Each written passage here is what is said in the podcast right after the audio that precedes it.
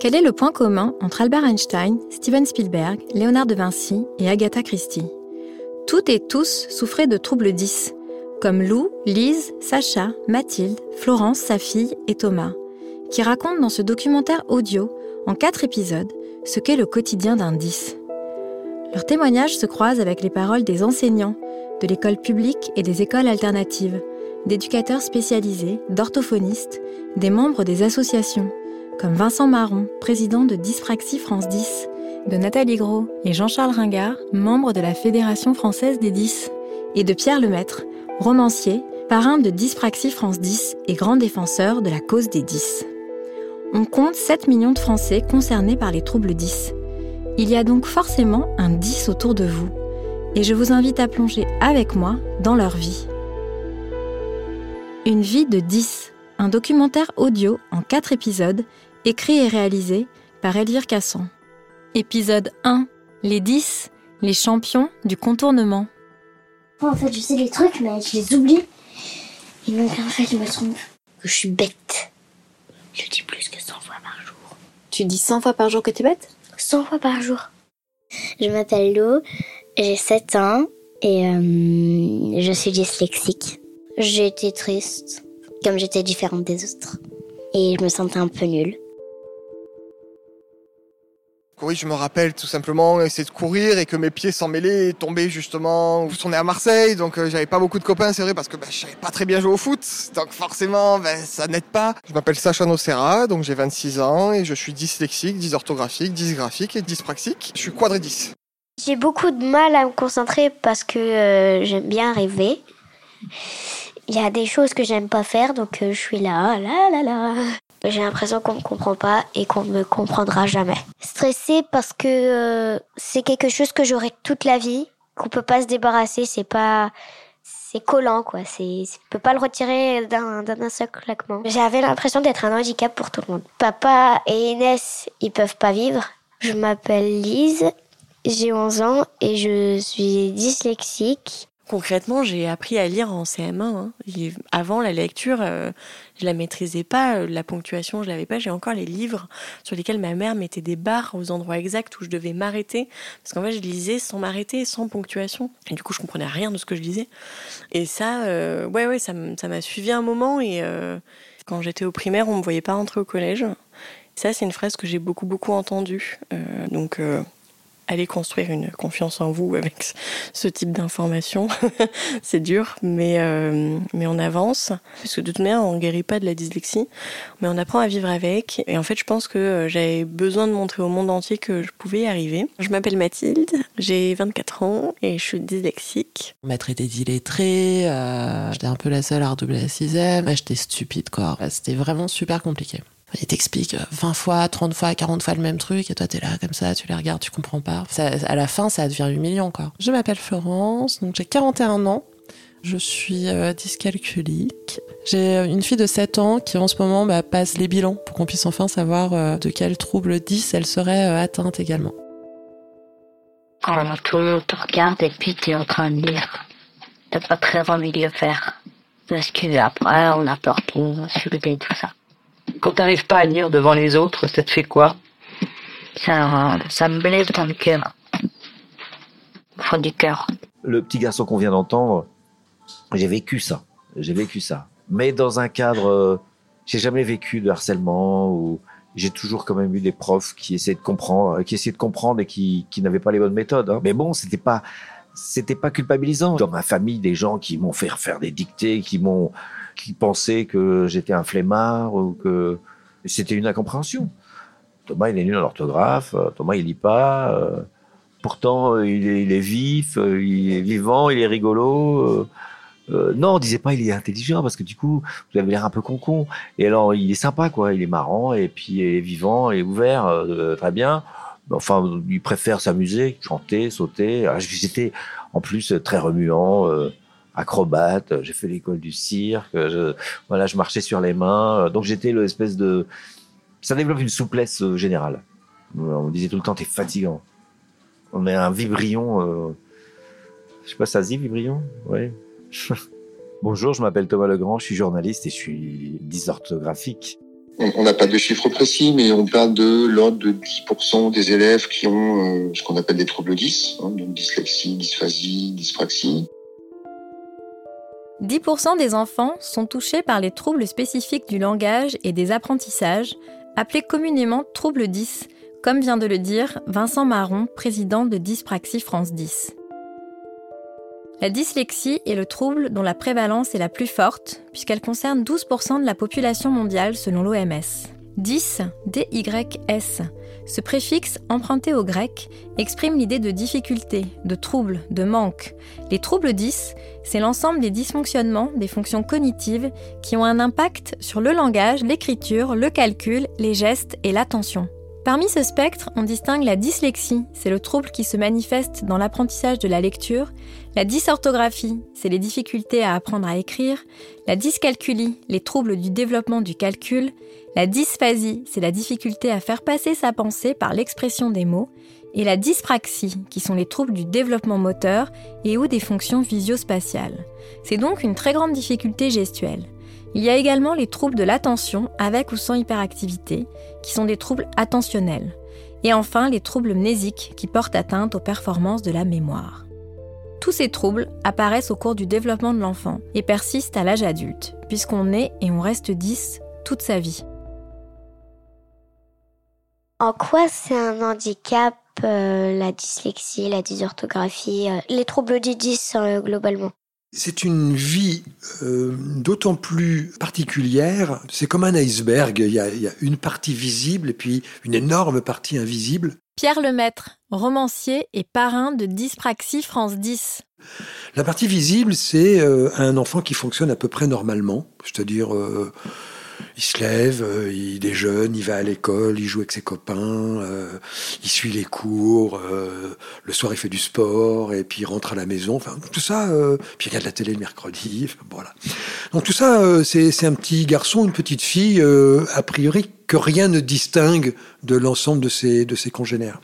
Et puis la partie immergée de l'iceberg, c'est quelque chose d'extrêmement compliqué parce que ce sont des enfants qui ont des problèmes euh, plus ou moins importants, hein, ça dépend aussi du degré de dyspraxie, mais des enfants qui ont des problèmes importants d'organisation, ils ont beaucoup de mal à structurer leur activité, euh, pour qui le temps est un véritable ennemi, ou plutôt un espèce d'ennemi inconnu, parce qu'ils savent pas bien ce que c'est que le temps, ils ont beaucoup de mal à gérer, ce qui fait que ce sont aussi des enfants qui arrivent assez fréquemment en retard, qui mettent beaucoup de temps à faire les choses, et donc à qui on dit en permanence dépêche-toi. Alors ça, c'est l'injonction majeure qu'entend un petit garçon, une petite fille dyspraxique, c'est grouille-toi, quoi, dépêche-toi, euh, va plus vite. Parce qu'en en fait, c'est pas qu'ils sont spécialement lents, mais outre qu'ils ont des problèmes d'organisation, ils ont aussi des problèmes de perception de la durée du temps qui est assez troublée.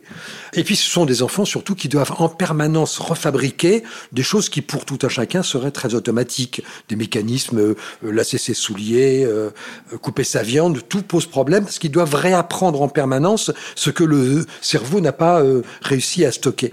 Donc ce sont des enfants du coup qui sont très fatigables parce qu'ils dépensent énormément d'énergie cognitive à faire des choses qui seraient faciles pour tout un chacun. Et donc ce sont des enfants dont la concentration va faiblir assez vite et dont la fatigue euh, va arriver euh, assez rapidement. Donc ce sont des enfants monotâches ça veut dire qu'ils peuvent pas faire deux choses en même temps. Lorsqu'ils, ça nous paraît euh, tout bête, mais euh, dire à un petit garçon, une petite fille euh, dyspraxique, tiens, fais ceci puis après fais cela, c'est un vrai problème pour eux. Donc fatigue, saturation aussi devant les injonctions parentales et institutionnelles qui leur sont en permanence adressées.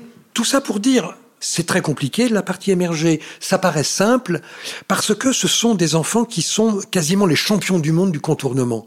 C'est-à-dire que, au fond, ils sont nés avec ça, donc très très très tôt, bébés, hein, ils ont commencé à contourner leurs difficultés, à trouver finalement des solutions pour y arriver. La journée d'un enfant dyspraxique, c'est à la fois quelque chose d'extrêmement compliqué, et puis en apparence tout à fait normal, d'où cette expression, sans doute que dans le podcast on entendra souvent, de handicap invisible, parce que d'autant plus que ces enfants sont des champions du contournement.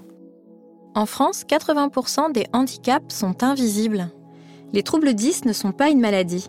Ils sont reconnus comme handicap par l'OMS depuis 1993 et en France depuis la loi du 11 février 2005. Au même titre qu'un handicap moteur, les 10 peuvent donc faire l'objet d'une reconnaissance de handicap auprès des maisons départementales des personnes handicapées. Pourquoi la France a-t-elle tant tardé dans la reconnaissance de ces troubles comme handicap? Jean-Charles Ringard, président du comité scientifique de la Fédération française des 10, nous apporte quelques éléments de réponse. Avant cette date, si je puis dire, des années 2000, force est de constater que la France était en retard par rapport à cette problématique.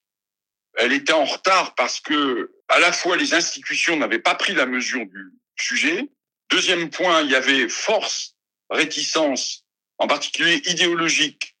Euh, la France était très imprégnée des courants psychopsychanalytiques, tendant à accréditer l'idée que beaucoup de choses se passaient dans la sphère euh, familiale, dans la relation mère-enfant. J'ajoute aussi que la France était aussi traversée à cette période-là, majoritairement, si je puis dire, dans les années 70-80, de deux types de courants de pensée, à la fois tout ce qui était troubles, entre guillemets, mentaux relevés d'une approche euh, thérapeutique à consonance psychanalytique, et deux, pour ce qui était des troubles qui étaient constatés dans la classe, on était plutôt dans une approche psychopédagogique liée à la relation entre la situation sociale des familles et puis euh, la performance scolaire. Or, à la fin des années 90, euh, malgré tout, sous l'influence d'ailleurs des travaux qui étaient amorcés dans les pays euh, anglo-saxons, et en particulier la reconnaissance d'un certain nombre de troubles des apprentissages dans le cadre des classifications internationales, en particulier la DSM, c'est-à-dire la classification américaine,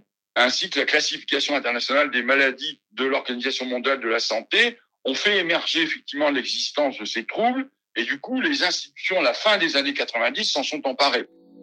En écoutant le témoignage de Jean-Charles Ringard, on entend donc que les recherches sur les troubles 10 se sont accélérées depuis la fin des années 90.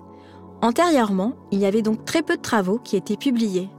J'ai toutefois trouvé une archivina de 1967 dans laquelle on entend Pierre Debray, médecin de l'hôpital Bichat, qui décrit les troubles 10 et ses conséquences chez l'enfant scolarisé. Si les difficultés de la lecture représentent chez le dyslexique le trouble le plus précoce et le plus immédiat, on sait que ce dernier se prolonge de façon très tenace par le trouble dysorthographique, faute de mots, monstrueuse, grossière ou discrète et faute d'accord. Mais il y a plus encore et plus dissimulé on s'aperçoit que toute entreprise linguiste spéculative est perturbée chez le dyslexique, c'est-à-dire que sa pensée a du mal à s'organiser clairement en chaîne écrite, et que l'agencement des mots dans la phrase, des phrases dans les propositions, des propositions entre elles est souvent incorrect. Cela apparaît dans l'épreuve dite du texte libre, où l'on demande au sujet de faire une petite narration et dans laquelle se trouvait penché son langage intérieur de façon anarchique. On conçoit fort bien la répercussion affective d'une telle infirmité. L'enfant, soudain mobilisé à l'âge de six ans pour le langage écrit et inadapté à la tâche, est plongé dans la pire des erreurs judiciaires, celle dont l'accusé lui-même n'est pas conscient. Les accusations de paresse et d'inattention se répètent et s'organisent autour de lui en le culpabilisant de ses mauvais résultats. Comme il ne peut pas définir son trouble et plaider sa cause, il ne tarde pas à présenter des manifestations réactionnelles dont on sait qu'elles peuvent être de tous ordres. En fait, jour après jour, dans un implacable conditionnement, peuvent se développer le dégoût scolaire, la névrose d'échec, le sentiment d'une injustice latente et la rébellion allant d'une mauvaise insertion sociale à la délinquance caractérisée. Cette archive, alors, elle me met en colère. Elle me met très en colère parce que euh, je trouve que euh, ce, cet enseignant définit parfaitement bien ce qu'est euh, le problème du dyslexique. Tout y est. Et on a l'impression, au fond, qu'en 60 ans, enfin, je dis pas qu'il s'est rien passé, mais enfin, le chemin qui était parcouru en 60 ans est tellement minime par rapport à la connaissance extrêmement performante qui est expliquée ici. Tout y est. Répercussions affectives, erreurs judiciaires, culpabilité, névrose d'échec, tout y est. Alors moi, ça me met en colère, non, parce que je trouve que cet homme montre qu'on a une, une excellente connaissance, il y a 60 ans, de ce que c'est, et penser qu'en 60 ans, on continue d'avoir des enfants qui sont exactement aussi malheureux à l'école qu'ils l'étaient il y a 60 ans, c'est un truc qui me fout hors de moi, quoi. Hors de moi. On se dit, mais qu'est-ce qui s'est passé dans le système? Alors, Il y a plein de gens qui ont travaillé, qui travaillent bien, des enseignants, il y a des orthophonistes, il y a des remédiations. On va en discuter. Mais quand même, globalement, globalement, il n'y a rien à dire, rien à reprendre, rien à reprocher à la définition parfaite que donne cette archive. Et vraiment, ça, veut dire quand même qu'il y a un continent inconnu qui est resté méconnu c'est entre 400 et 500 000 enfants. C'est pas rien, c'est, c'est pas marginal. Et puis, quand bien même ça serait marginal, la marge est toujours dans la page. 400 à 500 000 enfants, ce qui représente environ 2 à 3 élèves 10 par classe, qui éprouvent donc des difficultés à apprendre à lire, à écrire, à orthographier, à calculer, à s'exprimer ou encore à se concentrer. Selon la définition posée par le professeur et neuropédiatre Yann Mikhailov, ces troubles sont des troubles durables et sévères avec des répercussions sur la scolarité et la vie quotidienne de ces enfants. Ils se manifestent chez des enfants qui ont une intelligence et un environnement social adéquat et qui ne présentent pas de problèmes sensoriels, psychiatriques ou neurologiques identifiés. Qu'est-ce qui fonctionne donc différemment chez les 10 On n'a pas le cerveau qui marche pareil. Les troubles 10 appartiennent au groupe des troubles neurodéveloppementaux. Il s'agit d'un dysfonctionnement du cerveau qui empêche de lire, écrire, calculer, se concentrer, effectuer des gestes aussi bien que des individus non 10. Tous nos faits et gestes partent du cerveau, comme les mouvements, la parole, l'écoute, le dessin, l'écriture. Un trouble 10 est donc un dysfonctionnement qui survient à un endroit dans une zone du cerveau. Lorsque le trouble survient dans la zone de compréhension du langage et que l'enfant ne comprend pas ce qu'on lui dit, on parle de dysphasie. Ce dysfonctionnement peut également avoir lieu dans la zone de reconnaissance des chiffres. Dans ce cas-là, l'enfant est incapable de faire une addition, on parle de dyscalculie. Mais ça ne l'empêchera pas d'être très doué en orthographe. Autrement dit, un enfant ou un adulte qui atteint d'un trouble 10 est un individu qui possède une intelligence tout à fait normale. Simplement, il est touché par un dysfonctionnement localisé dans une zone du cerveau qui perturbe son apprentissage dans tel ou tel domaine, mais pas dans les autres.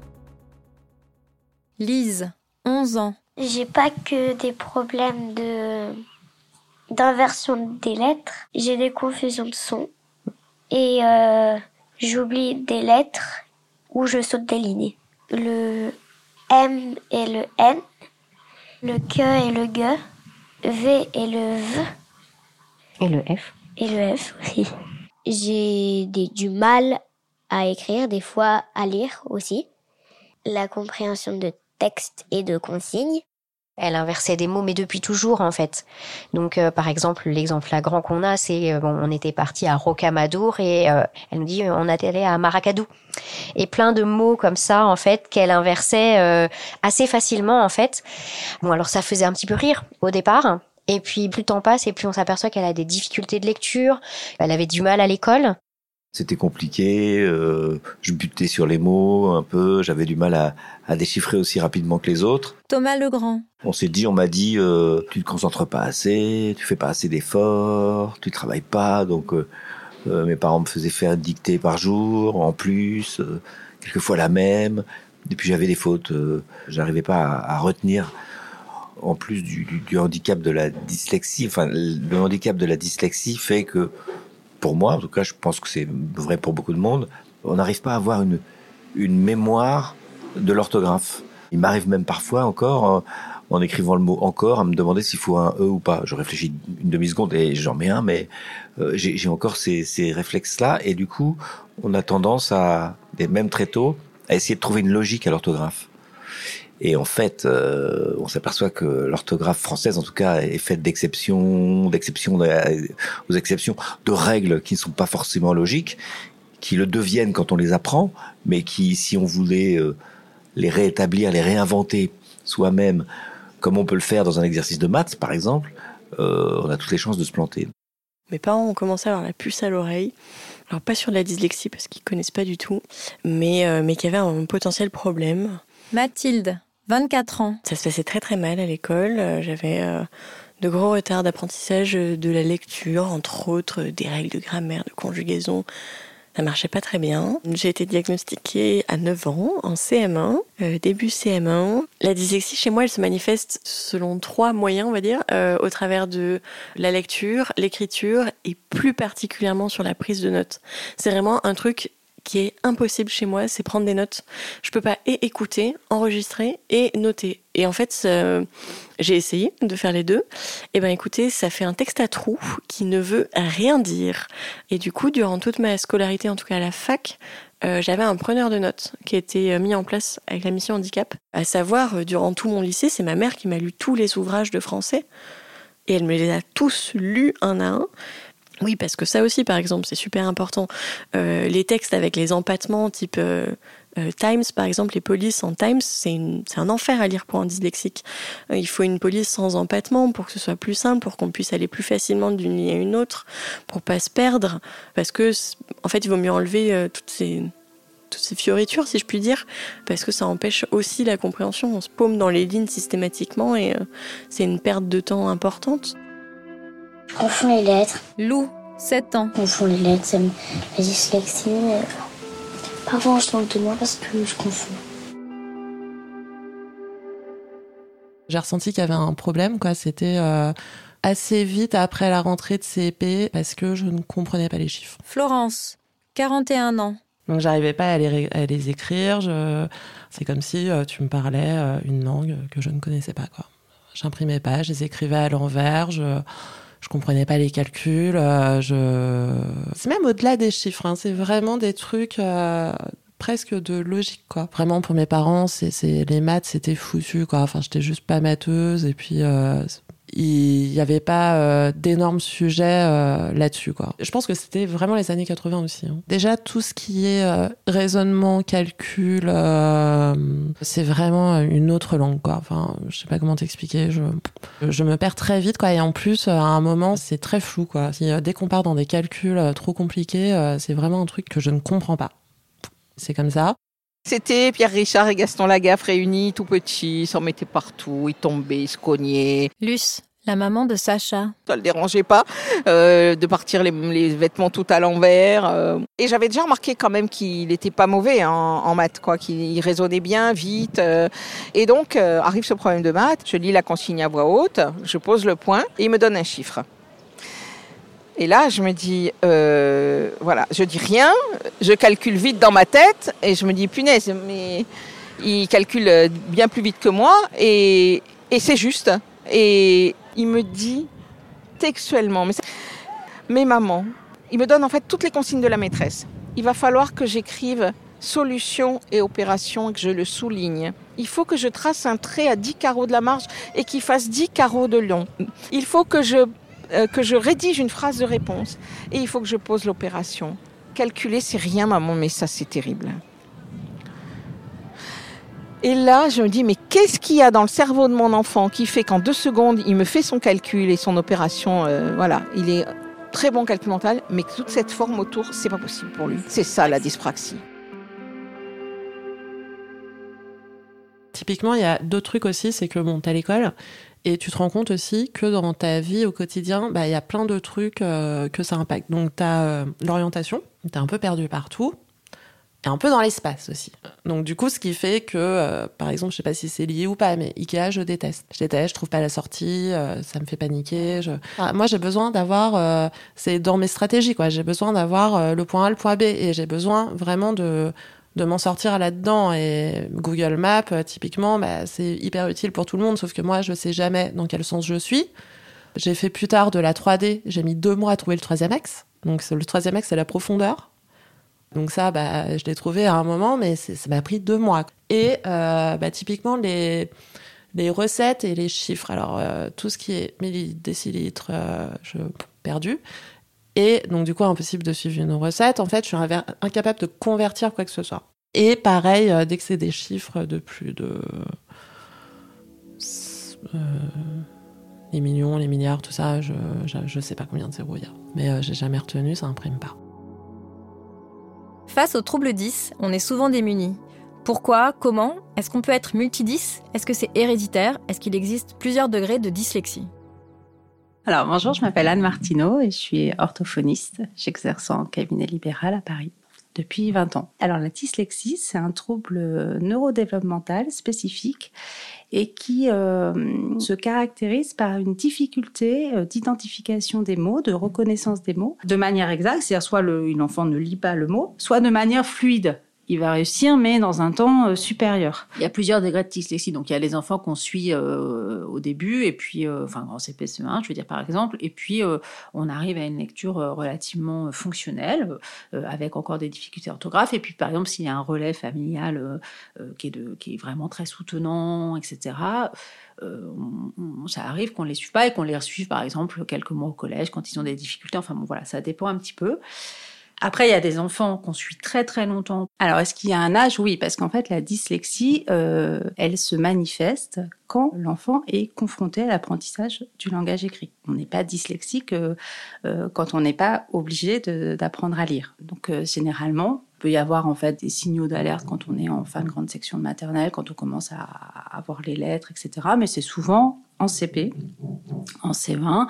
La dysorthographie est quand même très souvent associée à la dyslexie. Et d'ailleurs, c'est euh, dans le parcours de ces enfants-là, souvent le symptôme ou le trouble qui perdure le plus, la dysorthographie. Hein. Quand on interroge des, enfants euh, dyslexiques euh, qui sont à l'université, c'est un des symptômes qui les, qui les gêne le plus. C'est vrai qu'on considère que ça correspond aux enfants qui n'ont pas euh, de difficultés de compréhension orale associées. Donc c'est clairement des enfants qui décodent très mal mais qui comprennent très bien.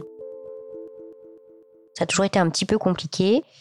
Et euh, bon, elle est entrée en primaire et en fait, on a eu la période Covid. Elodie, la maman de Lise. Cette période, ça a été très compliqué pour euh, faire faire les devoirs, les leçons, etc. Et bah, on s'est aperçu qu'elle avait beaucoup de retard. On pensait qu'elle n'aimait pas l'école, on pensait qu'elle n'aimait pas lire, qu'elle avait pas envie. Puis comme depuis l'enfance, dès qu'elle est frustrée, elle fait pas, elle se laisse aller. En fait, on a pensé que c'était un trait de son caractère et en fait, on n'a jamais pensé que c'était la dyslexie. Et c'est un peu grâce à la maman de François qui a lourdement insisté en nous disant mais c'est bizarre, ça ressemble à Mathieu, faudrait aller voir parce que ça fait vraiment penser. Et puis en fait, on veut pas le voir en tant que parent parce que bon, la dyslexie, voilà, c'est pas un truc qu'on pense grave, mais bon, on n'a jamais envie que son enfant il soit dyslexique. Donc en fait, bah on dit bah non, ça peut pas être ça. Donc euh, on trouve un peu tous les trucs pour se dire c'est pas ça.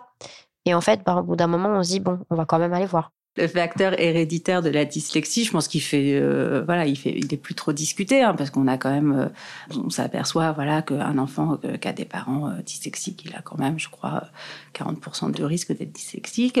Les frères et sœurs, on a des fratries d'enfants qui ont des difficultés de lecture. Les parents souvent racontent que dans leur famille, donc voilà, donc ce facteur d'hérédité, on ne sait pas trop. les causes, elles sont pas encore bien définies, mais en tous les cas, cliniquement, on l'observe. Mon point de rupture, ça a été euh, de me retrouver avec ma petite fille qui pense qu'elle ne sait rien faire et qu'elle est nulle. Florence, au sujet de sa petite fille de 7 ans en attente de bilan. Là, visiblement, il y a un truc qui marche pas. Et, euh, et je pense que je suis la mieux placée pour la comprendre, pour la protéger aussi. Elle, la chance qu'elle a, c'est euh, d'avoir un parent. Alors, malheureusement, c'est moi certainement qui, qui, qui, lui a transmis. Hein. Mais en tout cas, d'avoir un parent qui a vécu euh, ce qu'elle va vivre. Et ça, je peux l'anticiper.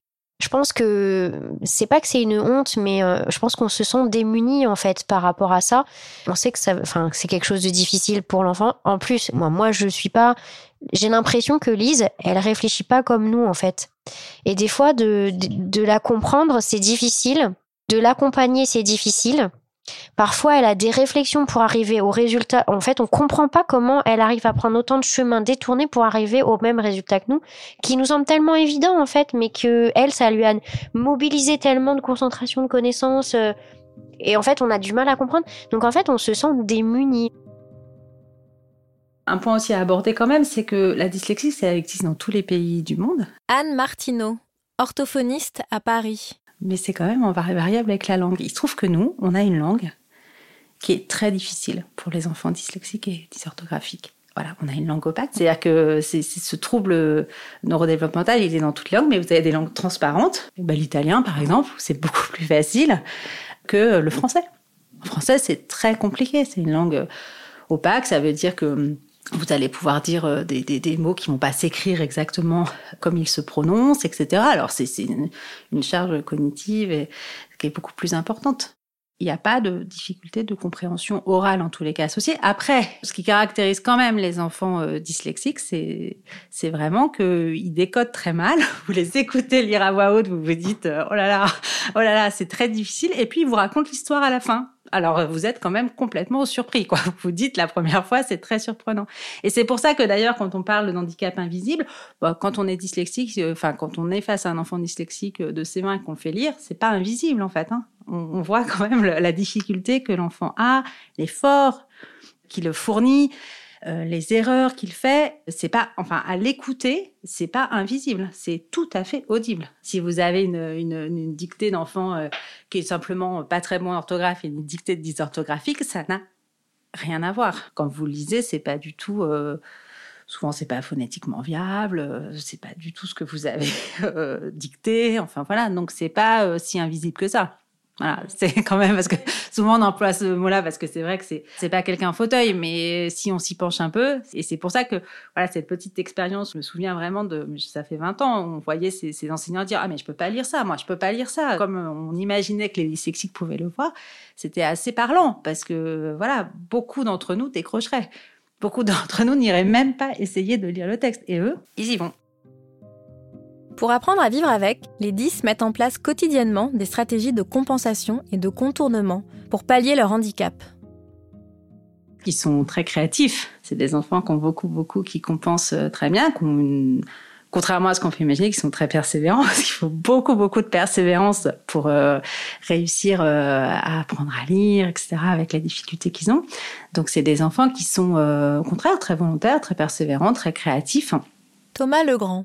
J'ai été dans une école un peu, c'était les années 70, une école un peu novatrice, une école qui euh, qui proposait des aux élèves de choisir leur matière. Euh, c'était après 68, donc on essayait de faire de, de, de, des écoles un peu ouvertes comme ça, et c'était très sympathique, mais euh, euh, c'était la méthode globale qui était une méthode novatrice pour l'orthographe, mais qui pour les dyslexiques en fait, en fait, en fait compliquait beaucoup les choses. Donc euh, ça n'a pas arrangé les choses mais euh, en même temps, il y avait un cadre qui était très ouvert et pas trop d'autorité.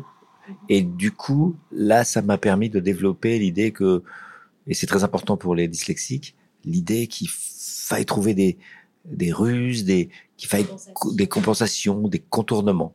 Et ça, euh, je pense que euh, c'est des choses que les dyslexiques développent comme euh, j'imagine euh, les malentendants euh, voient avec plus d'acuité. On sait que les, les, les aveugles ou les malvoyants ont un, une qualité de, de, de d'ouïe particulière. Enfin bref, on, on compense avec d'autres sens. Et finalement, c'est rentable. On commence par ruser, on commence par écrire comme les médecins, vous savez, euh, euh, quand on ne sait pas s'il y a une double euh, voyelle, consonne plutôt, bah on fait une sorte de petit rébouillis qui peut laisser le doute. et puis on fait voilà, avant de rendre sa copie, on s'arrête. bien plus tôt que les autres, donc il faut avoir fini plus tôt, donc il faut être plus rapide pour reprendre tous les tous les verbes, tous les participes passés, les remplacer par retire, euh, euh, et puis voir si ça marche, euh, par un verbe du troisième groupe, et voir si ça marche, et rajouter les S et les, et les E qu'il faut, ou, ou enlever les R, des, des tas de petites euh, ruses comme ça. Tout ce qui était des leçons quoi, c'était tout du par cœur. Mathilde, 24 ans. J'avais une mémoire visuelle assez importante, ce qui me permettait de me défendre dans les leçons, dans les dictées, dans les... Tout ça, c'était du par cœur, en fait. Je comprenais rien, mais je ressortais mot pour mot et donc de fait j'arrivais à me défendre. L'autre compensation qu'il a s'est vue beaucoup beaucoup plus tôt, c'est que j'ai parlé très très jeune. Et en fait, euh, j'ai une très grosse capacité de prise de parole euh, qui s'est développée du coup par mon jeune âge et qui euh, qui m'a aussi permis de me défendre dans la vie de tous les jours. Alors petit, ben, je compensais pas. Ben, pour donner une idée, ce serait presque comme si je me voyais à la troisième personne et que je prenais du recul dans chacun de mes gestes. Sacha, 26 ans, quadridis. Donc c'est comme si je réfléchissais deux fois à tout faire, mais ce, ce fait de réfléchir deux fois, ben, ça permet ben, d'avoir du recul sur euh, soi-même, sur son corps, et ben, de moins tomber quand en cours, de d'écrire un petit peu mieux, et de mieux se représenter dans l'espace, là où c'était le plus gros souci pour la majorité des dyspraxiques de toute façon. J'ai récupéré du niveau quand même en français, en... Florence, 41 ans. En histoire, enfin tout ce qui est apprentissage par cœur, on va dire, parce que euh, j'avais en plus des techniques pour m'aider, c'est que j'écrivais. Ça veut dire que je me faisais des fiches, des fiches, des fiches, des fiches en permanence. Et ça veut dire que, enfin, de manière très méthodique et très euh, obsessionnelle, en fait. Donc, du coup, je passais mon temps à me faire euh, des fiches, des fiches, des fiches sur toutes les matières. Il y avait une couleur par matière. Et dès qu'il y avait un truc qui était mal écrit, je recommençais. Enfin, je, je sais pas, j'étais dans un truc vraiment très obsessionnel. Ça, ça a duré euh, toute ma scolarité. C'était euh, ma technique, en fait, pour apprendre, pour réussir. Vous savez, on a, il y a cette expérience connue où il y a un texte, euh, chaque mot est à sa place, mais on mélange les lettres au milieu de chaque, mot, et en fait, tout le monde arrive à lire, tout le monde arrive à comprendre. Bah, nous, on fait ça en permanence. Et c'est une mécanique, euh, finalement, qui s'installe. Puis c'est vrai qu'il y a le goût des mots, parce que comme on est habitué à jongler, soit ça nous dégoûte, soit on y prend goût. Moi, j'y ai pris goût, et par exemple, j'ai remarqué aussi que les dyslexiques aimaient à peu près les mêmes auteurs en littérature ou, en chanson ou en poésie. Euh, euh, Prévert, par exemple, euh, qu'on apprend très jeune, c'est le premier poète en France qu'on apprend à l'école, et il joue avec les mots. Il est dans l'absurde, et ça, moi, ça m'a touché. Ça m'a tout de suite touché. Mais par exemple, des, chanteurs comme Nougaro, Claude Nougaro, qui aiment les mots, qui aiment la sonorité, qui les, allitérations, les rimes un peu foireuses, mais voilà. Quand j'étais quand j'étais jeune, j'avais écrit un- une nouvelle quand j'étais adolescent. C'était euh, l'histoire de Armand le charmant chamois. C'était un chamois qui était amoureux d'une girafe et voilà, il s'appelait Armand. Armand le charmant chamois. Et, après, j'avais inventé ça et puis euh, après j'ai regardé. C'est une, une allitération parce que Armand, charmant et chamois, finalement, euh, ça, oui, c'est une construction. J'ai regardé, elle est pleine de fautes. C'est presque poétique quelquefois. Ça développe un certain sens de- du loufoque ou de l'humour. Tous les dyslexiques adorent les jeux de mots, adorent les contrepétries, adorent Bobby Lapointe. Euh, si vous avez des enfants dyslexiques, faites-leur écouter Bobby Lapointe et ils auront l'impression d'avoir un copain. Ah, ils sont pas très empathiques, ils sont de- au-delà d'empathiques. Béatrice Sauvageau, orthophoniste. Ils, deviennent euh, l'objet, ils deviennent euh, la plante, ils deviennent euh, l'être humain qui est en face d'eux. Le côté euh, exacerbé au niveau des sentiments, c'est. En tout cas, c'est une des caractéristiques euh, de Lise, quoi. Ça rejoint ça. hein. Mais après, Lise, c'est une petite fille euh, très sensible. Très, très sensible. Ah oui, oui. Donc quand elle dit qu'elle est hypersensible, c'est vraiment ça. Mais je pense qu'elle est euh, très empathique, en fait. Euh, elle ressent la douleur des, autres. euh, et puis même, elle n'aime pas voir les gens souffrir. Elle n'aime pas, euh, elle n'aime pas qu'on se dispute. Elle n'aime pas, voilà. Chaque nouveau projet, c'est j'ai quand même une source d'angoisse. J'y passe beaucoup de temps. je me pose pas tant de questions parce que ce que je fais est très instinctif. Ça veut dire que je peux bosser très vite parce que j'ai un truc d'instinct et très méthodique dans mon cerveau qui se met en place. Ce qui est complètement bizarre par rapport euh, à la dyscalculie. hein. Mais c'est comme ça. Mais par contre, euh, j'ai euh, toujours ce- cette peur de, de décevoir, que ça plaise pas, de que ça marche pas. Enfin, c'est c'est toujours, enfin, en tout cas, du coup, vraiment, je prends tout, tous mes travaux très, très, très à cœur. Empathique, créatif, différent. Ces mots, souvent employés pour définir les 10, en côtoient d'autres, prononcés par les 10 eux-mêmes, comme illégitime, imposteur, attestant des difficultés auxquelles ils sont confrontés, alors qu'on pourrait imaginer les remplacer par originalité ou singularité. On aime les mots, c'est vrai. On aime les mots et on, se sent un peu illégitime à aimer les mots puisqu'on sait pas bien les écrire. Quelquefois, ça, ça s'entend pas spécialement. On se dit pas, tiens, celui-là, il bute plus. Oui, tout, comme tout le monde. Mais quand vous butez, vous avez un sentiment de culpabilité décuplé qui est lié à ça. Qui dit, bah voilà, en fait, est-ce que je suis légitime ici? Qu'est-ce que je fais là? Est-ce qu'un handicapé, euh, est-ce qu'un paraplégique euh, se permettrait de, courir le 100 mètres? Euh, Non. Bon, bah là, c'est un peu. Il y a un sentiment de, quand même d'imposture tout le temps. Bah, C'est là que la confiance en soi est difficile, c'est que j'ai du mal à être fière de moi. J'ai du mal à dire ouais ouais c'est moi qui l'ai fait en fait, c'est moi je suis capable de le faire. J'ai du mal à ce que ça résonne en moi Euh, je l'ai entendu, je l'ai vu. À l'issue de mon diplôme à Boule, j'ai reçu les félicitations du jury. C'est une mention que j'ai refusée. Alors je l'ai pas refusée auprès d'eux, mais intérieurement je l'ai refusée tant j'avais l'impression d'être un imposteur dans ce que j'avais obtenu, Euh, parce que bah voilà, euh, on a beau me dire les choses, j'ai beau le voir factuellement sur le papier, j'ai toujours l'impression je pense que c'est le syndrome de l'imposteur. J'ai toujours l'impression de pas mériter ce qu'on me donne parce que j'ai eu droit à toutes ces aides et que du coup, je suis pas comme les autres. Et enfin, bon, une espèce de boucle infernale qui n'en finit pas, mais euh, je travaille dessus. je vais y arriver. euh, ça résonnera comme quelque chose de positif un jour, euh, de toute évidence. Mais ouais, c'est super fastidieux, quoi. Alors, un de mes confrères romanciers, Régis Geoffrey, euh, me disait un jour euh, Pierre Lemaître. Oh, je sais pas bien ce que je suis. euh, il, il savait pas très bien s'il était. euh, il disait peut-être je suis bipolaire, peut-être je suis autre chose. Il dit mais c'est nous qui avons tout inventé. Alors je dis qu'est-ce que tu veux dire par là? Ah, C'était drôle. C'est nous qui avons tout inventé. Regarde. Euh, et en fait, il, il disait quelque chose de juste. Il disait que au fond, les, enfants différents sont obligés de transgresser, de compenser et donc de transgresser. Mais il n'y a pas de progrès sans transgression.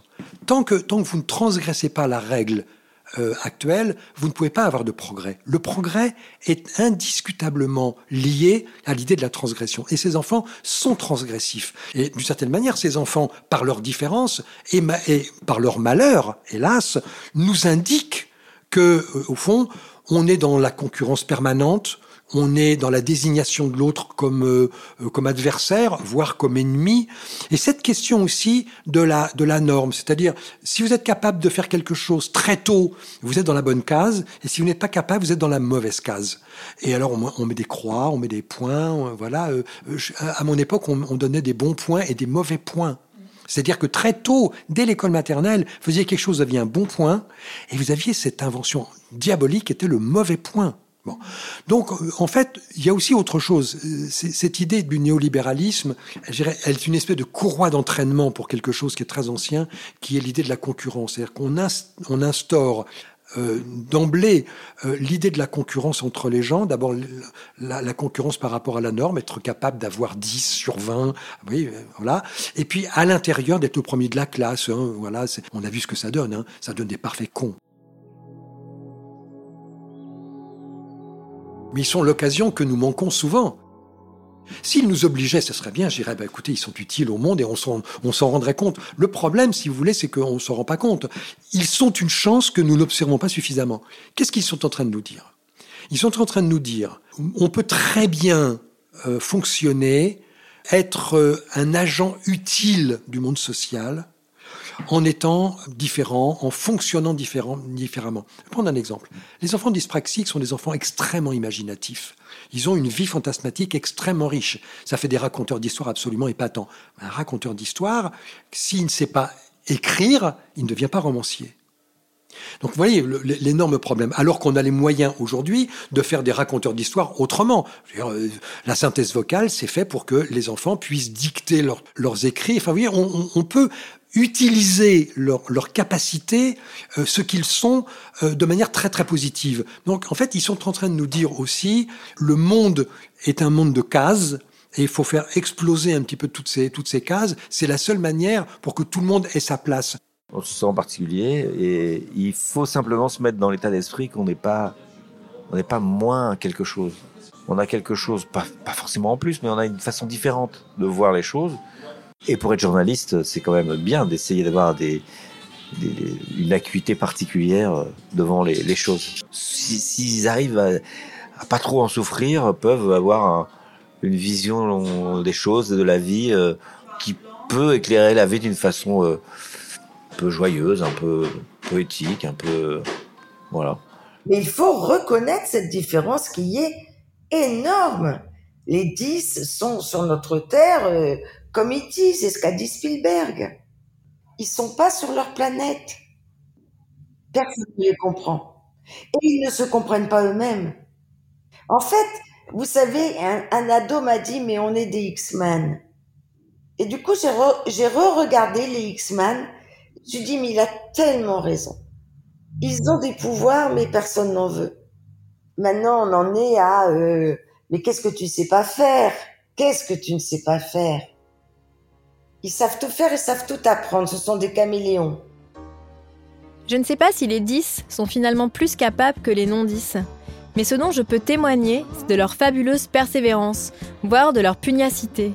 Ce sont en effet, dès leur plus tendre enfance, des combattants, puisqu'ils doivent lutter en permanence pour s'adapter, contourner et s'ajuster, dans l'espoir d'être admis par le groupe, et au-delà, par une société qui peine décidément à comprendre que les différences font la véritable richesse de notre monde. Vous venez d'écouter Une vie de 10, épisode 1, Les champions du contournement.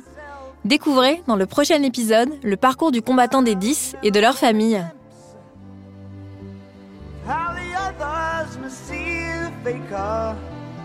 I'm much too fast to take that test. Turn and face the strain.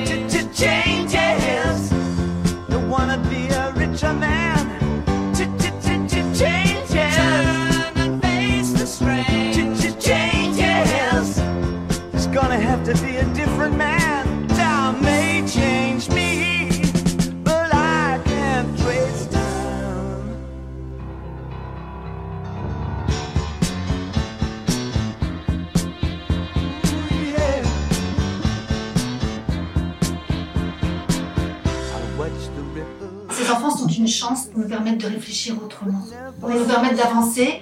Et ces enfants sont une chance, c'est eux qui vont changer le monde. So the days float through my but still the days seem the same.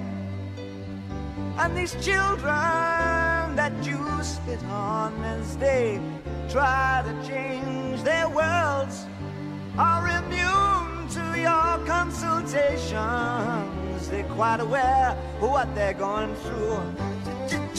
Changes. Turn and face the strain. Changes. Don't tell them to grow up